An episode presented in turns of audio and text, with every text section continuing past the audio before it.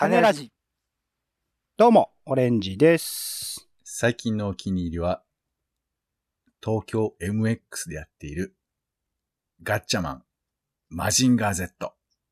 です。ポンです。世の中全部種にしよう種ラジ。よろしくお願いします。よよろしくお願いします。ドラマ語り。ドラマの感想や考察をドラマをきっかけに思ったことを語っております。今回は、まあ、ドラマ語特別編ですかね。2022年夏アニメ特撮を振り返る、えー企画でございます。はい。というところで、えっ、と、つい前々回ぐらいかな、収録回で言うと、えー、夏ドラマ振り返りの第2弾というところをお送りしまして、そこでも話したんですけど、まあ、ドラマとかアニメ、まあ、あとは特撮とか含めて、全体の僕の一番、今期の一番は、まあ、アニメ作品であると。いうところで、まあ、そのアニメ作品についてちゃんと語りたい。プラス、今期他にもですね、いくつか面白いアニメ作品あったので、じゃあアニメ作品、プラスポンさん好きなね、特撮みたいなところもちゃんとドラマ語りでは触れられていなかったりしたので、この機会にちょっとまとめて触れていこうかなと思っているところでございます。というところで、えっと、個人的にオレンジがあと見たドラマとか含めた2022年夏の、えっと、映像作品で、これは一番僕が好きだったなっていうので言うと、うんえーメイドインアビス、烈日の黄金鏡というアニメーション作品ですね。はい。こちら漫画原作があって、漫画原作の方はずっと続いている。えっと、アニメシリーズはこれで、えっと、2作目、間に映画、まとめ版の映画とか、あとは、えっと、第1シーズンと第2シーズンをつなぐような映画とかも作られて公開されているんですけど、僕それ、あの、まあ、配信では見てるんですけど、劇場でちょっと見られていないという現状で、このタイミングとかで結構まとめて、えっと、メイドインアビスをがっつり、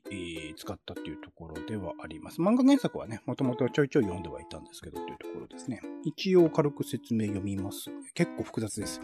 えー隅々まで探索され尽くした世界に唯一の唯一残された秘境の大穴アビス。どこまで続くとも知れない深く不巨大なその縦穴には、奇妙奇怪な生物たちが生息し、今の人類ではありえない貴重な遺物が眠っていると。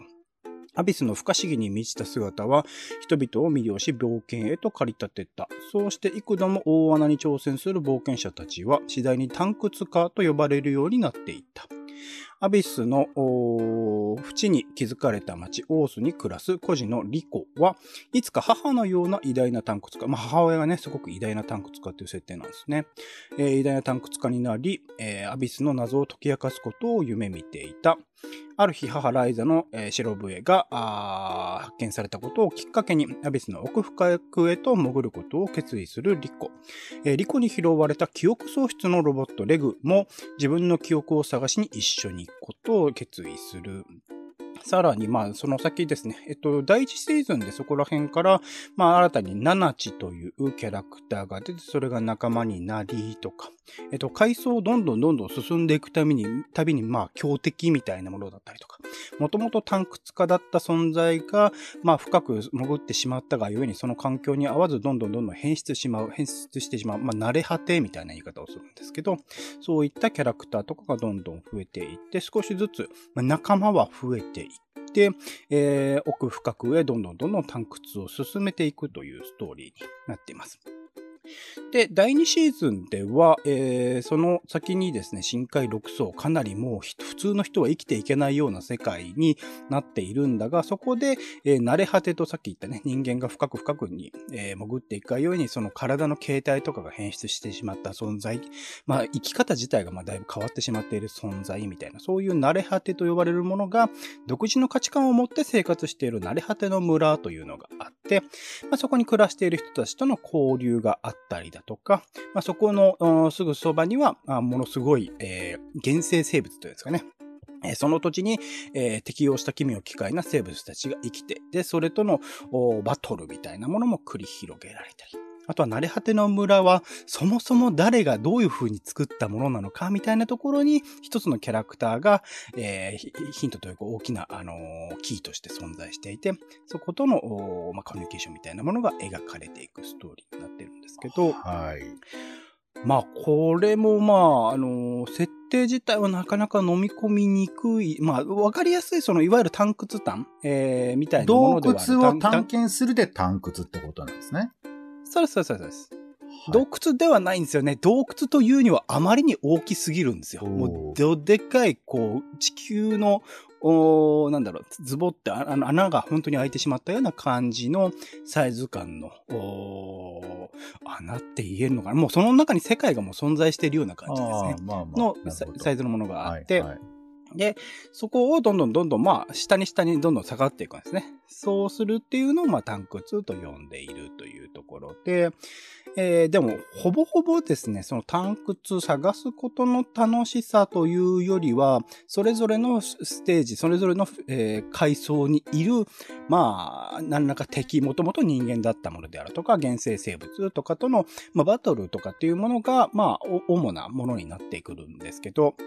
このメイドインアビスの特徴としては、その背景画像、背背景のその自然、まあ大穴の中の自然の描写のその丁寧さ、ものすごい丁寧に、まあリアルに本当にこういうところがあるんじゃないか。でも僕たちは日常生活ではこういうものは見たことないみたいな空間を丁寧に作ってるんですけど、うんその前にいるキャラクターたちが、まあ、いわゆる萌えというか、すごく可愛らしいキャラクターたち。でも、まあ、ものすごくクオリティは高いんだけど、まあ、もともとの、えっと、原作からしてのキャラクターの可愛らしさみたいなものをちゃんとこう、えー、アニメーション作品でも表現されていて、で、ありながらかなりリアルなキャラクター、それぞれ、えーキャラクターが立っていて、えーそこに確かに存在するという感じもあると、そこの、まあ、ギャップみたいなものを、まあ、昔からそういうアニメはあるというようなあるんですけど、うんなんかそこのところの作りの丁寧さ、音楽とか含めた、まあ異世界、異界感、異世界異世界とは違うな。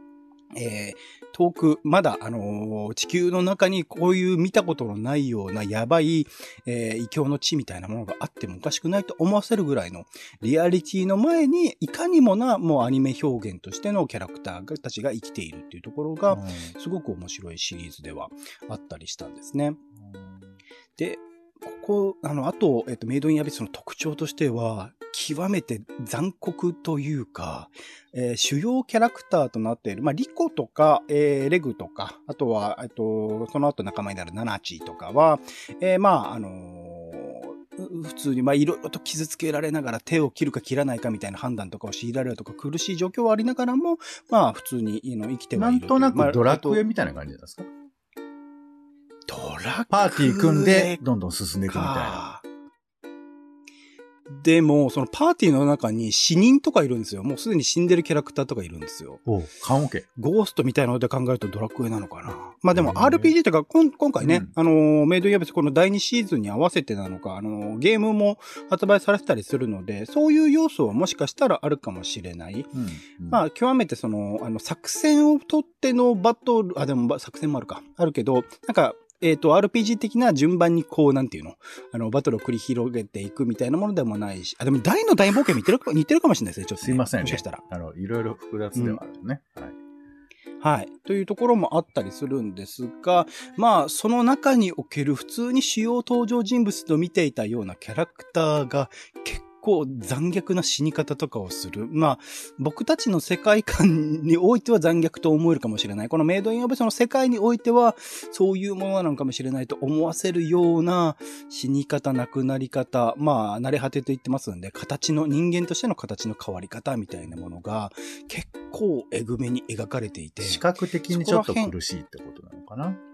視覚的にとか精神的にですね、視覚的には結構まあ可愛らしい表現なんだけど、あ、人間がそんな形になっちゃうんだみたいな見せ方が結構ええぐい表現でやって、それがしかもさっき言った通りすごく可愛らしい、えーアニメーションで作られていたりするので、うん。そういうところも含めて、ただ、あの、安易にその人が死ぬとか、そのキャラクターが死ぬとかではなくって、ちゃんと物語上流れがあって、そういういきさつがあってっていうステップを踏んだ上でそうなるので、かなりこう、心揺さぶられるとか、うーってなるシーンが、多い。結構僕はこのシーズンの最終回の方は毎回どっかしらで泣いてるような状況があるような、結構ドラマを見て泣くって最近ないんですけどね。うん、ほぼほぼあんまり、なんかなくなっている感覚だったんだけど、メイドインアビスだけどどうしても泣いてしまう展開が多々あり、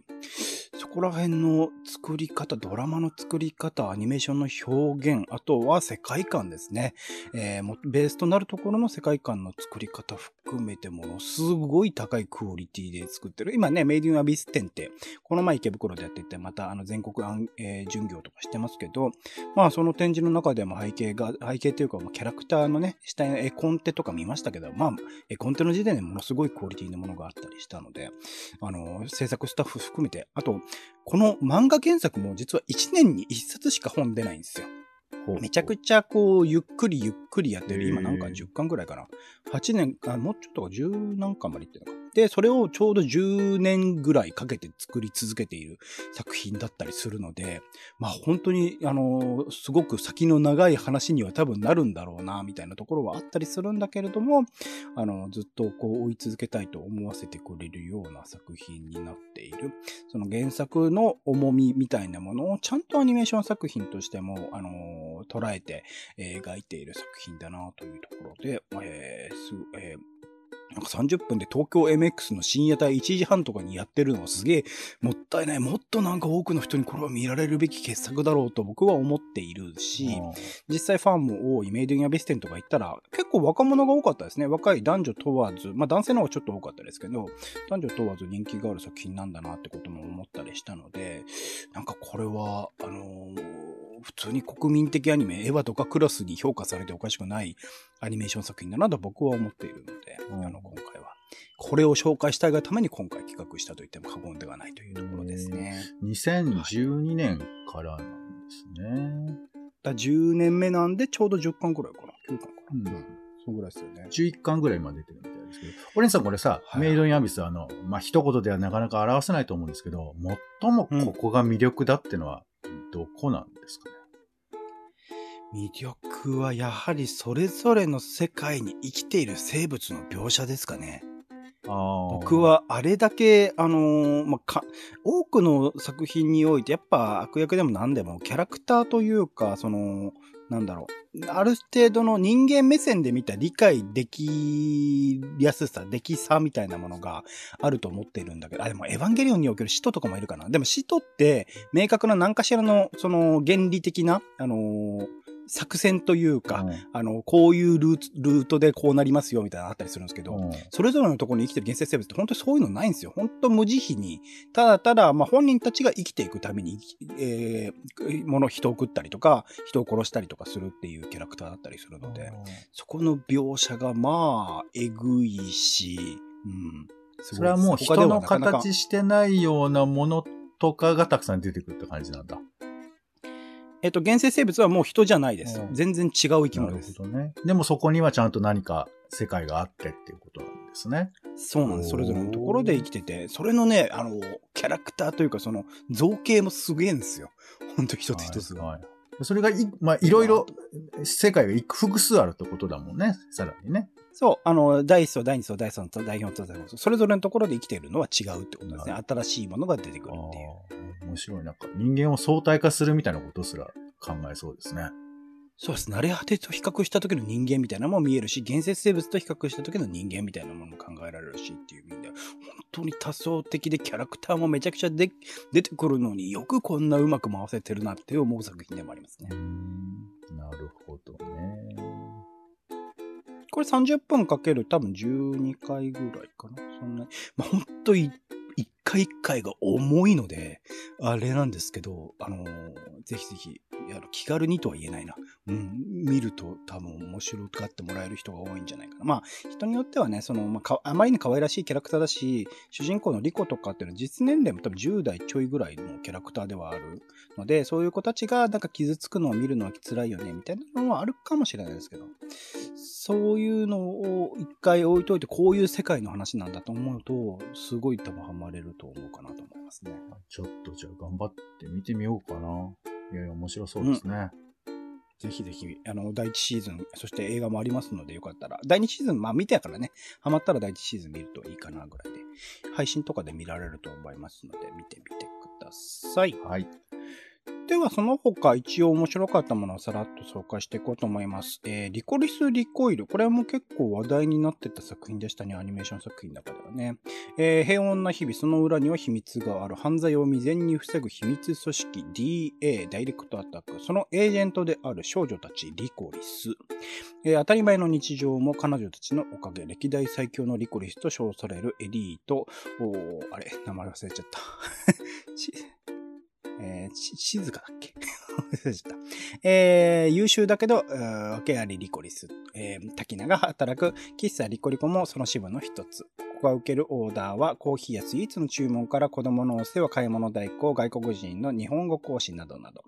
えー、リコリスらしからぬものばかり、自由気ままに生きる楽天家平和主義と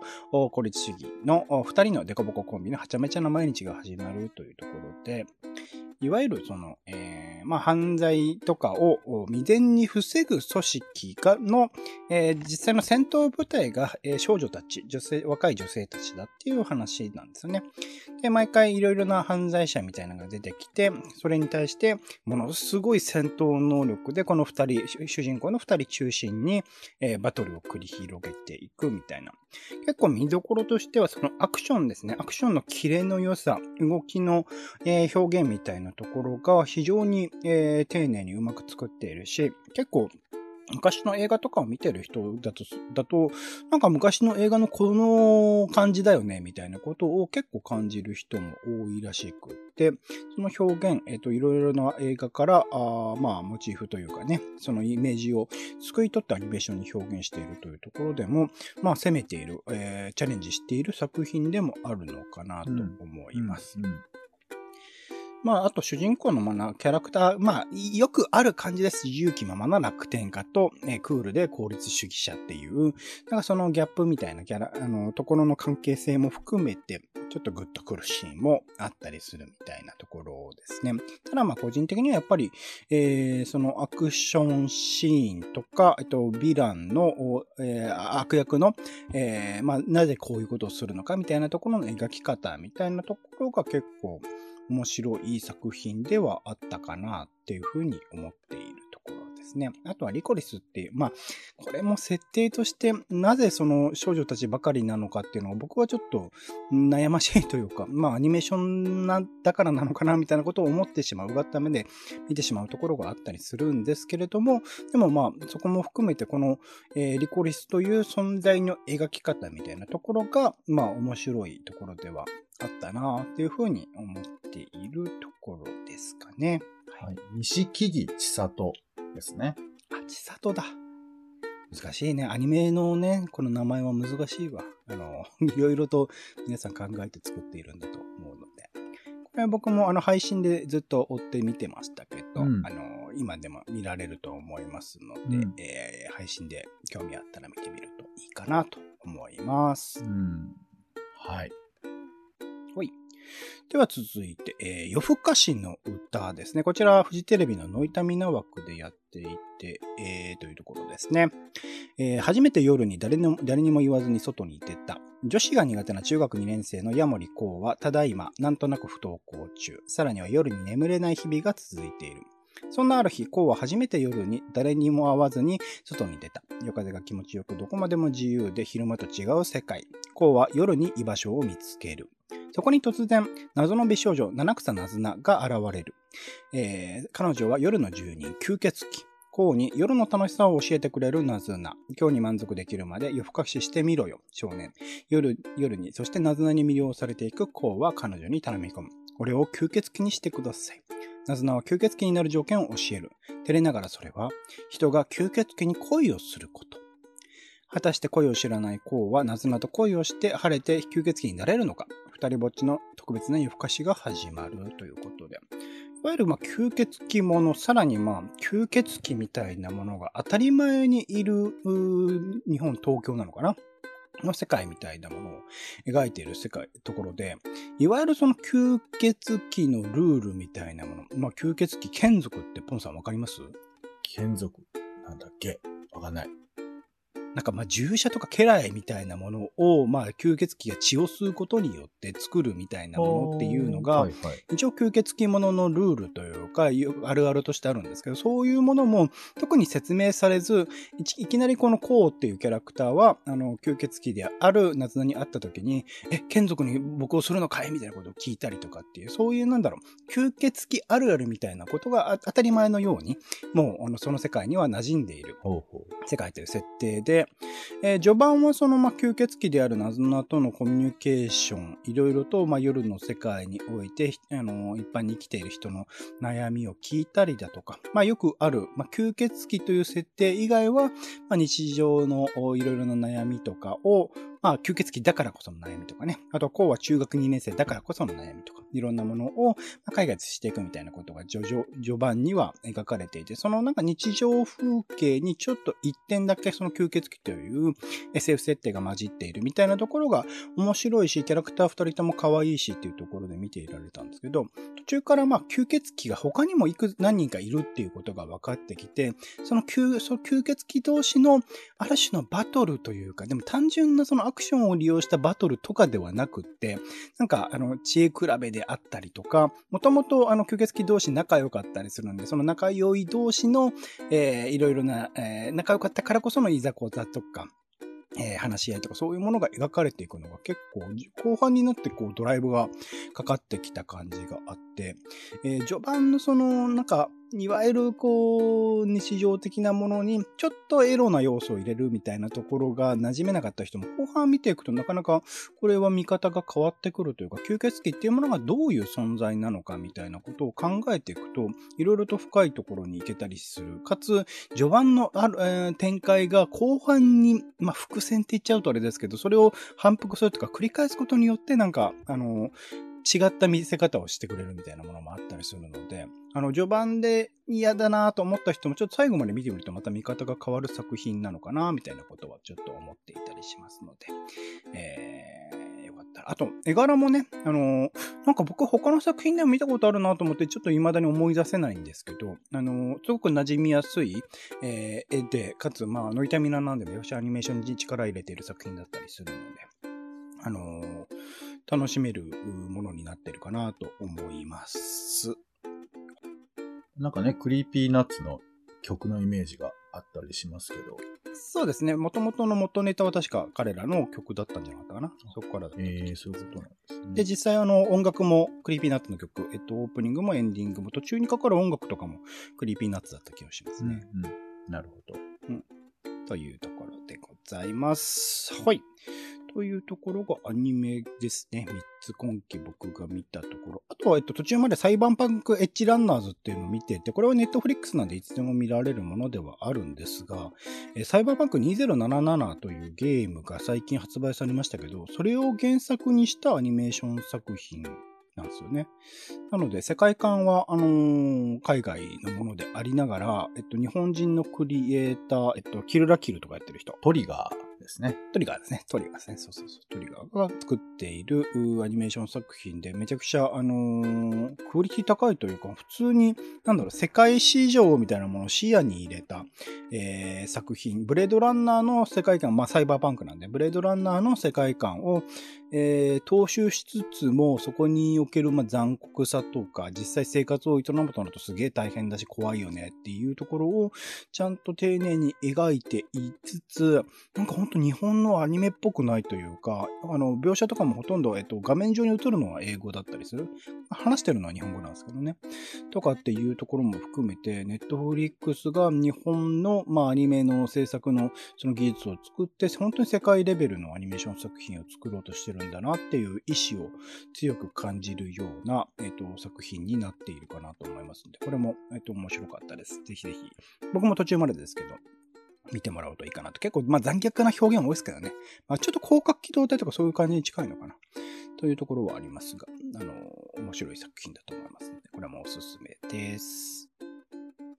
というところで、僕が見たあー夏のあーアニメ特撮というところでは以上でございます。では、ポンさんの方で見てたのがあれば、ぜひお願いします。はい。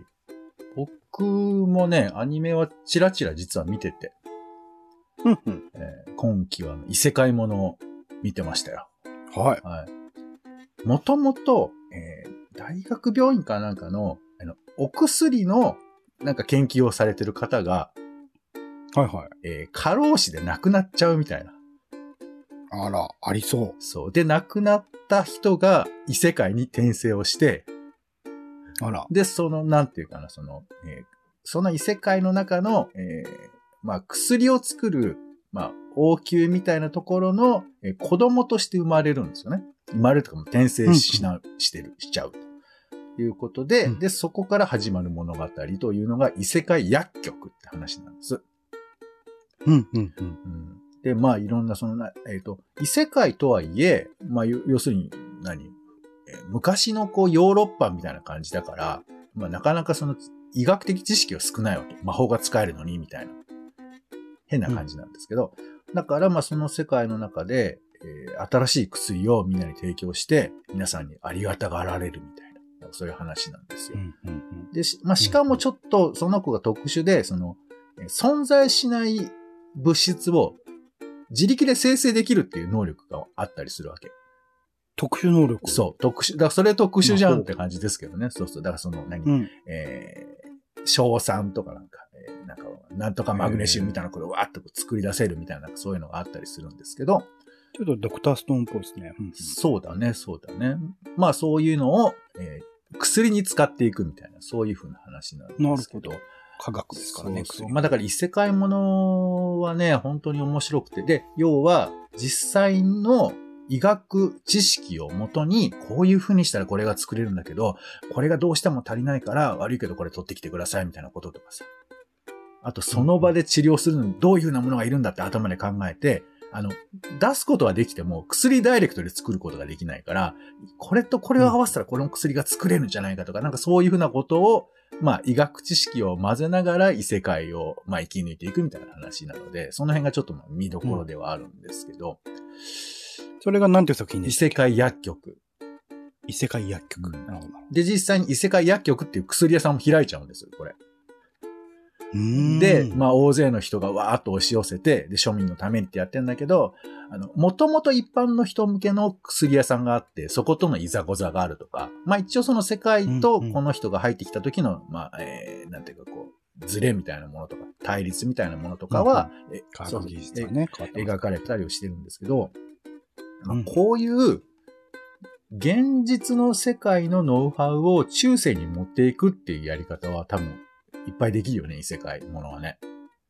確かに。そうそう。iPhone だけ持ってったみたいな、なんか、まあそういうやつもあったりするけどね、なんかそういうことができるだろうし、そう、なんか、えー考えの知識をすごい持ってて、えー川をさ、工事することができる男が異世界にやっていって、魔法は使えるけど俺は川のことは何もわかんなかったみたいな話とかもきっとできるだろうから、まあいろいろできるんだろうなとちょっと想像はしたりしましたが、なんかそれはタイムトラベルものとはまた違うのかな？なんかそれこそ、なんか大沢たかおとかが出てた医療、あ医療ドラマとか。思い出しましたそうだね。今まあだからそこに異世界が掛け合わさってると、まあ後の人は思うんだろうけど、今の人はね、異世界に行ったらどうなるっていうふうな発想でそう見た、見ているのかもしれないですね。なんか異世界ってことは、まあタイムトラベルも結局そうってことは多いですけど、なんかやっぱ現実に戻ってきちゃうみたいなところには繋がってくるんですかねどっかしらね。そう。いや、よく言ってくれました。じゃあ次の作品行きましょう。まあそういう異世界野球、結局それまあ、あの、この第一シーズン上では戻ってくることはないんです。で、ほとんどの異世界ものってうんあんまり、も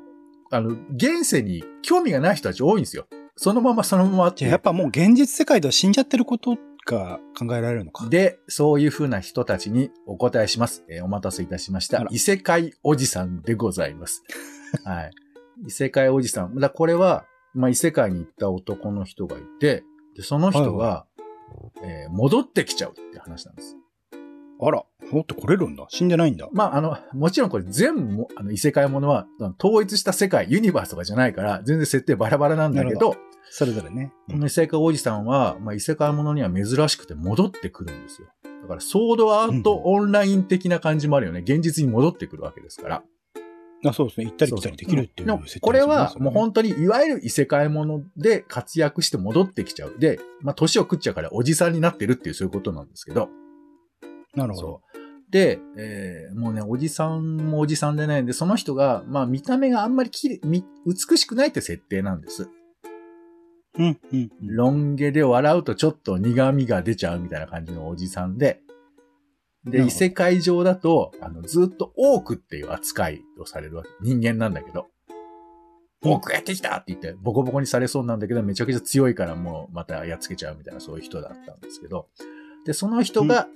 えっ、と、ちょっとだけ能力はあるんだけど、現実社社会に戻ってきて、どんな生活を送るかっていう、まあ、コメディですよ。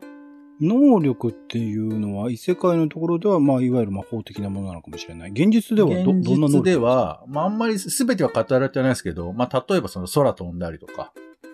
へえ、あ、そう、火を出したりとかできる。し、あと、えっ、と、過去に自分がこういうことやってたよっていうね、記録も全部取ってて、あら、すごい豆なおじさん。で、あのー親戚の子供と、うん、俺こういうことあってさ、いや、ほんと、付きまとってくる女がいて困ったよって言って、その映像を見ると、もうものすごくそのおじさんを好いてる エルフかなんかがいて、めちゃめちゃ。ゃ好かれてるじゃないですか。いや、ダメ。こいつなんかほんと自分のことしか考えてねえんだから、みたいな。ほんと自分勝手な、クソみたいな昭和おじさん。昭和おじさんだ。おじおじさんで、で、そのおじさんの好きなものが、えっ、と、セガのメガドライブっていうゲーム機で、何年ぐらいでしたっけ？え ?20 年そう、だからそれぐらい前のゲームの情報が飛び出てくる謎の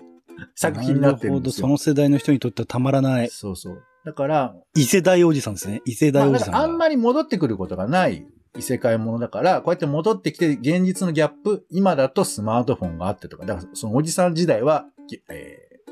ガラケー持ってたとかさ、なんかそういうふうなギャップとともに、その人の、まあ、価値観のズレとか、あと、人が見る英雄と、本人の、なんていうか、自虐的な価値観。まあでもこの人はね、あんま自虐的でもないんだよね。そもそも価値観がずれてるって感じなんですけど、まあなんかそういうこととかが、まあちょっとメタ的に楽しめるというところもあって、だから異世界もの突っ込みたい人とかは、まあこういうのを見ると、逆に、あ、そうそうそうなのよって思う人もいるだろうし、まああと俺みたいなおじさんとかは、あのメガドライブうん。に、なるほどなんか勝手にメガドライブサターン、まあセガだね。セガにヒットしてるっていうところですかね。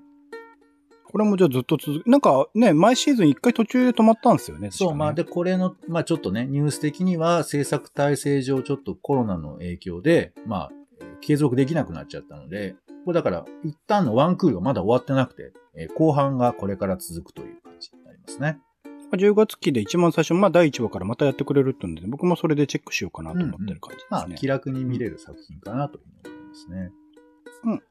はい。で、まあ、特撮ですか。特撮で言うと、えー、まず仮面ライダーシリーズですよね。仮面ライダーリバイスっていう、まあ、仮面ライダー、まあ、1年間やってますが、これが終了しました。うん。はい。まあちょっとね、これも設定言うとややこしいんで、まあ超簡単に言うと、えー仮面ライダーになる男の子が銭湯の息子なの。銭湯。はいはい。銭湯には、まあ、えー、3人の、えー弟と妹がいて、まあ、お父さんお母さんがいるんですけど、で、その彼が、まあ、悪魔と、なんか、いろんな機械を使って契約することになっちゃって、で、まあ、仮面ライダーになるんですけど、まあ、この仮面ライダーの特徴は、仮面ライダー一人じゃなくて、悪魔と彼と二人で仮面ライダーなんです。うーん。で、さらに言うと、あの、昔ね、仮面ライダーダブルみたいなやつがあったり、まあ、む超昔で言うとウルトラマンエースみたいなのいましたけど、まあ、二人で合体して一つのヒーローになるっていうのがあるんだけど、これは。合体するわけじゃなくて、それぞれ別の仮面ライダーになるんですよ。うん、うん、うん。だから画面上で言うと見た目二人が出てくるわけですね。リバイとバイスで、まあ二人のライダーが出てきて、それが戦うみたいな。なんかコンビネーションのアクションも見れるみたいな。なんかそんな感じ。うっていうふうに、まあ最初は思ってたんですけど、その兄弟とかが全員ライダーになっちゃうわけ。あら。で、さらにお父さんもライダーに変身してました。え、ということで、で、しかも敵も仲間もいっぱいライダーになっちゃうから、もうライダーだらけ。なれるの？な、な、どういうこと？いや、設定どうこれを説明するのも時間がないのでしませんけど、まあとにかく、はいはいあの、まあ、でも別にライダーが、あの、どんどん増えるのは、今に始まったことではないので、別なそれはびっくりすることじゃないんですけど、ただまあ、はいはい。家族で、兄弟でみんなライダーで、で、まあ、結構な期間もずっと兄弟と戦ってるわけ。みんなで、くそやるぞ負けるなとか、なんかそういうことをやっているので、まあなんかまあ、えっ、と、最終的にまあ家族の物語に、ね、なっていくんですけど、うん、まあまあそういう感じの話でして、なるほど。家族内の話に落ち着いていくんだ。ライダーの世界が。そうそう。まあ、やっぱり、あの、仮面ライダーですけど、やっぱりその、子供たちが、まあ、基本的にはメインの視聴者だったりするから、えーうん時間帯的にね家族とどういうふうに、えーコミュニケーションを取っていくかとか、あと、まあ、リヴァイ、なるほど。あの、何？えっ、と、悪魔、悪魔の声がジャイアンの声なんですけど、あら。そう。あのスバルさんそうなんですけど、この、まあ、最初は悪魔でね、で、すごくこうな、自分勝手なやつなんだけど、ずっとこうふざけてるわけ。延々ふざけてるわけ。で、こうんの関係がだんだんまあお友達にも見えてきて、で、そのうちつかず離れずみたいな関係性が、まあだんだんこう、親友みたいにも見えてくるのかな。ただ一方で、この悪魔と一緒にいて戦い続けることで、主人公の記憶が失われていくって設定も実はあって。うんで最後にはどんどんもう家族すら忘れていくみたいな流れも出てきたりするんですけど、そう、だからその辺とかも見ながら、えイメージしながら見ると面白いところもあると思うんですが、まあそういう最終的にぐーっと近づいた関係性がどうなっていくかっていうのがまあちょっと面白みでもあるのかなと思うんですけど、そう、まあうんその辺で言うとその非常にこう教育的な視点もありながら、まあちょっとその作劇的に言うと非常に内向きになっていく面も、まあでもすごい最後もう怒涛の展開なので、どこの視点で見たらいいのかわかんないぐらいなんですけど、まあそんな感じでしたね。はい。どちなみに銭湯はどうなるんですか？銭湯は、あのー栄養してますよ、ずっと。いいですね。ちょっと異世界感ありますね、そういうところがね。うんどうだろうね。まあでも、毎回そういうね、モチーフとなる、ベースとなる場所がいろいろ出てきて、まあ、すごい昔はね、あの、喫茶店だとか、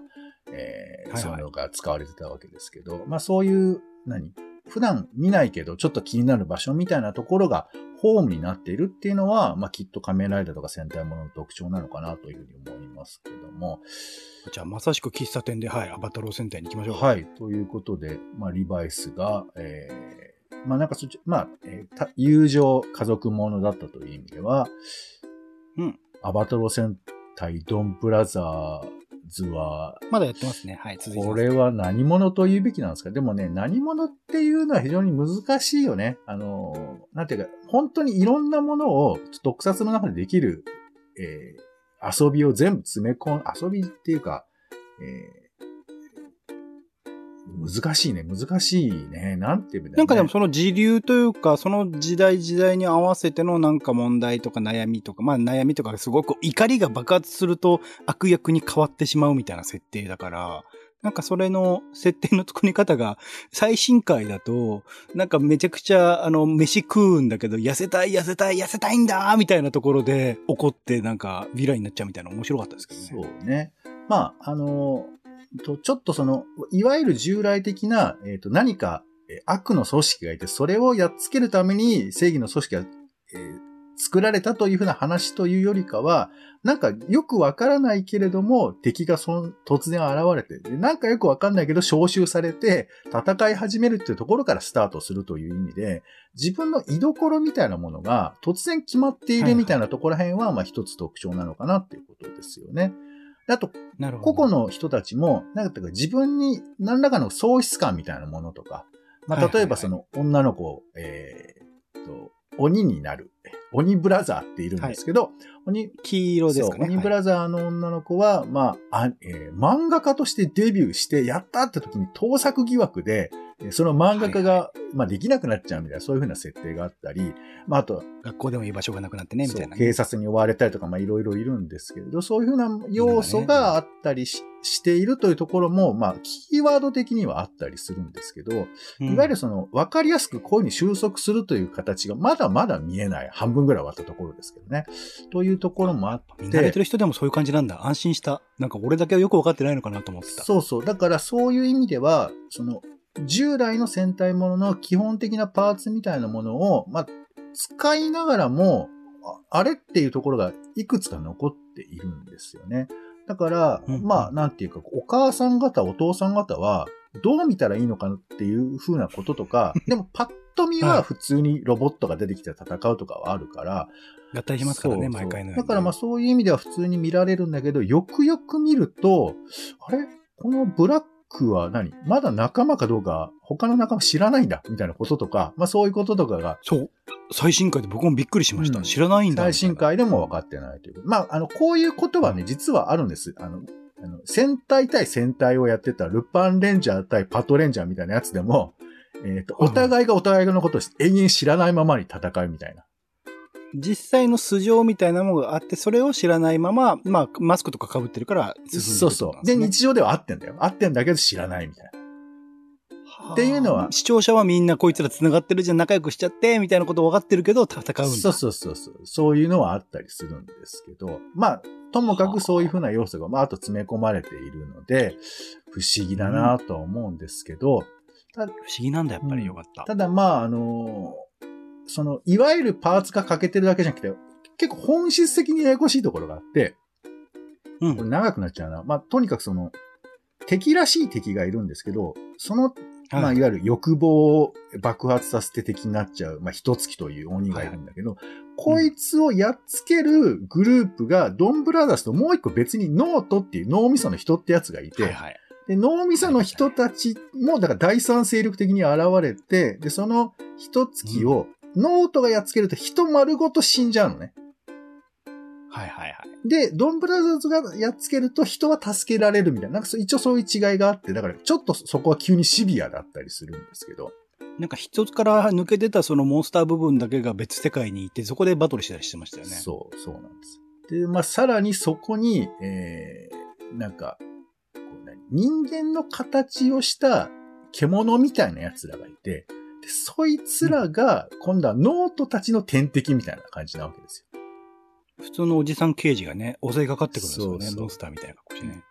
で、まあ、それもまた現れてみたいな感じで、普通に組織上も複雑な状況になっていたりするので、あんまりこういうところをまともに考えちゃうと大変だから、まあ気になる人は設定とか、あの、ウィキペディアなどをご覧いただくと、ちょっとわわかるとは思うんですけど、まあそういうふうな、こういろんなものが散りばめられていて、一筋縄ではいかないんだけど、まあ個人的にはもうとにかく鬼ブラザーのもう顔芸がもう最高なんで、あの、すげえなってこう感心してますけど、僕は。はい。イブラザー、そうですね。はい。紀藤遥さん。すごいですよねそうそう、すごい。頑張ってますよ頑ね。張ってますよね。でここがとっても面白いなというところですね。ふざけてますよね。まあ、全編的に僕はふざけてる作品になると本当に思いました。そう。でもは、いそのふざけが全然許容できるぐらい他がよくはわからないところがあるので、そうですね。うんまあそういうふうな、あの、ところで、あの、うん特撮を見たいという人とか、あと、今時どういうふうなものが子供たちの中で興味深く思われてるのかな、みたいな。だから結構ね、バーチャルな世界ってさ、大人は結構わうん混乱するじゃん。VR とか、はいはい。えーそう今時の、なんていうか、えー FPS で仲間と戦い合うとか、あの辺、うん。まあ、次の、今の仮面ライダーにも通ずるところはあるんですけど、バーチャルの世界ってどういう風に捉えればいいのかな、みたいな、なんかそういう風な視点もちょっとあったりするのかなと思ったりしますね。なるほど。ありがとうございます。まあまあ、アバター戦隊はね、また終わったタイミングとかで、あの、時間取れればちょっとまとめて振り返っていければなと思っております。その他ですね、気になる秋アニメ、まあこれから始まる、もしくはすでに始まっているアニメ特撮とかも、えっと、ブログ上では書いてありますので、興味あったらチェックしてみてください。伊坂おじさんね、さっき言ったの10月6日からもうすでに始まっている感じですね。ぷいぷいモルカーとかもね、10月8日から始まります。あとはチェンソーマンとかも話題作10月11日から。あとはうるせえやつらのリブートとかもね、10月13日からとか、ネットフリックスとかでもあったりしますので、興味あったらチェックしてみてください。ポンさん一作だけなんかあげるとするなんなんかあります？秋アニメ注目してえーやっぱり久々のオリジナルアニメ、機動戦士ガンダムシリーズ。まあ、宇宙世紀シリーズじゃないんですけど、水星の魔女っていう、まあ、初ですよね、女の子が主人公になっていて、で、ガンダムっていう設定もちょっと従来とは違うんです。うん人、えっ、と、ほら、義士とかさ、つけるじゃないですか。こう、えー腕がなくなった人が腕をつけるとか。はいはい。そういう風な人間の拡張のラインの中にガンダムがあるっていう設定なんですよ。だからガンダムがないいと宇宙では生きられないというふうなことがより明確に設定されている世界観の中で、さらに学園ものっていうベースで、学園もの？そうそうそう。まあまあ、もちろんモビルスーツ出てくるんですけどね、そういうふうな話なので、で、これが意外とハードな設定で、あのプロローグ1話と今進んでるんですけど、結構面白かったので、はい、これは、うん。あの、意外と見れるかもしれないなというところですね。なるほど。ポンさんのね、気になるものもテキストでブログに上げておきますので、よかったらチェックしてみてください。ということで、普通にドラマより長くなっちゃったな。はい、ドラマ語り特別編として、今回は、あ2022年夏アニメ特撮を振り返ってまいりました。お相手はオレンジと、知り合いにドンブラザーズの話をするのは今のところ禁止で生きておりますけども、いつか解禁されるのかな？ポンでした。種ラジ、また。種ラジは、ポッドキャストや Spotify などでほぼ毎日配信しています。音声でこぼれた内容はブログで補足を、更新情報は Twitter でお知らせしています。気が向いたらお好きなサービスでの登録、フォローをお願いします。また、番組の感想やあなたが気になっている種の話もお待ちしています。公式サイト、種ラジ .com のお便りフォームから送ってください。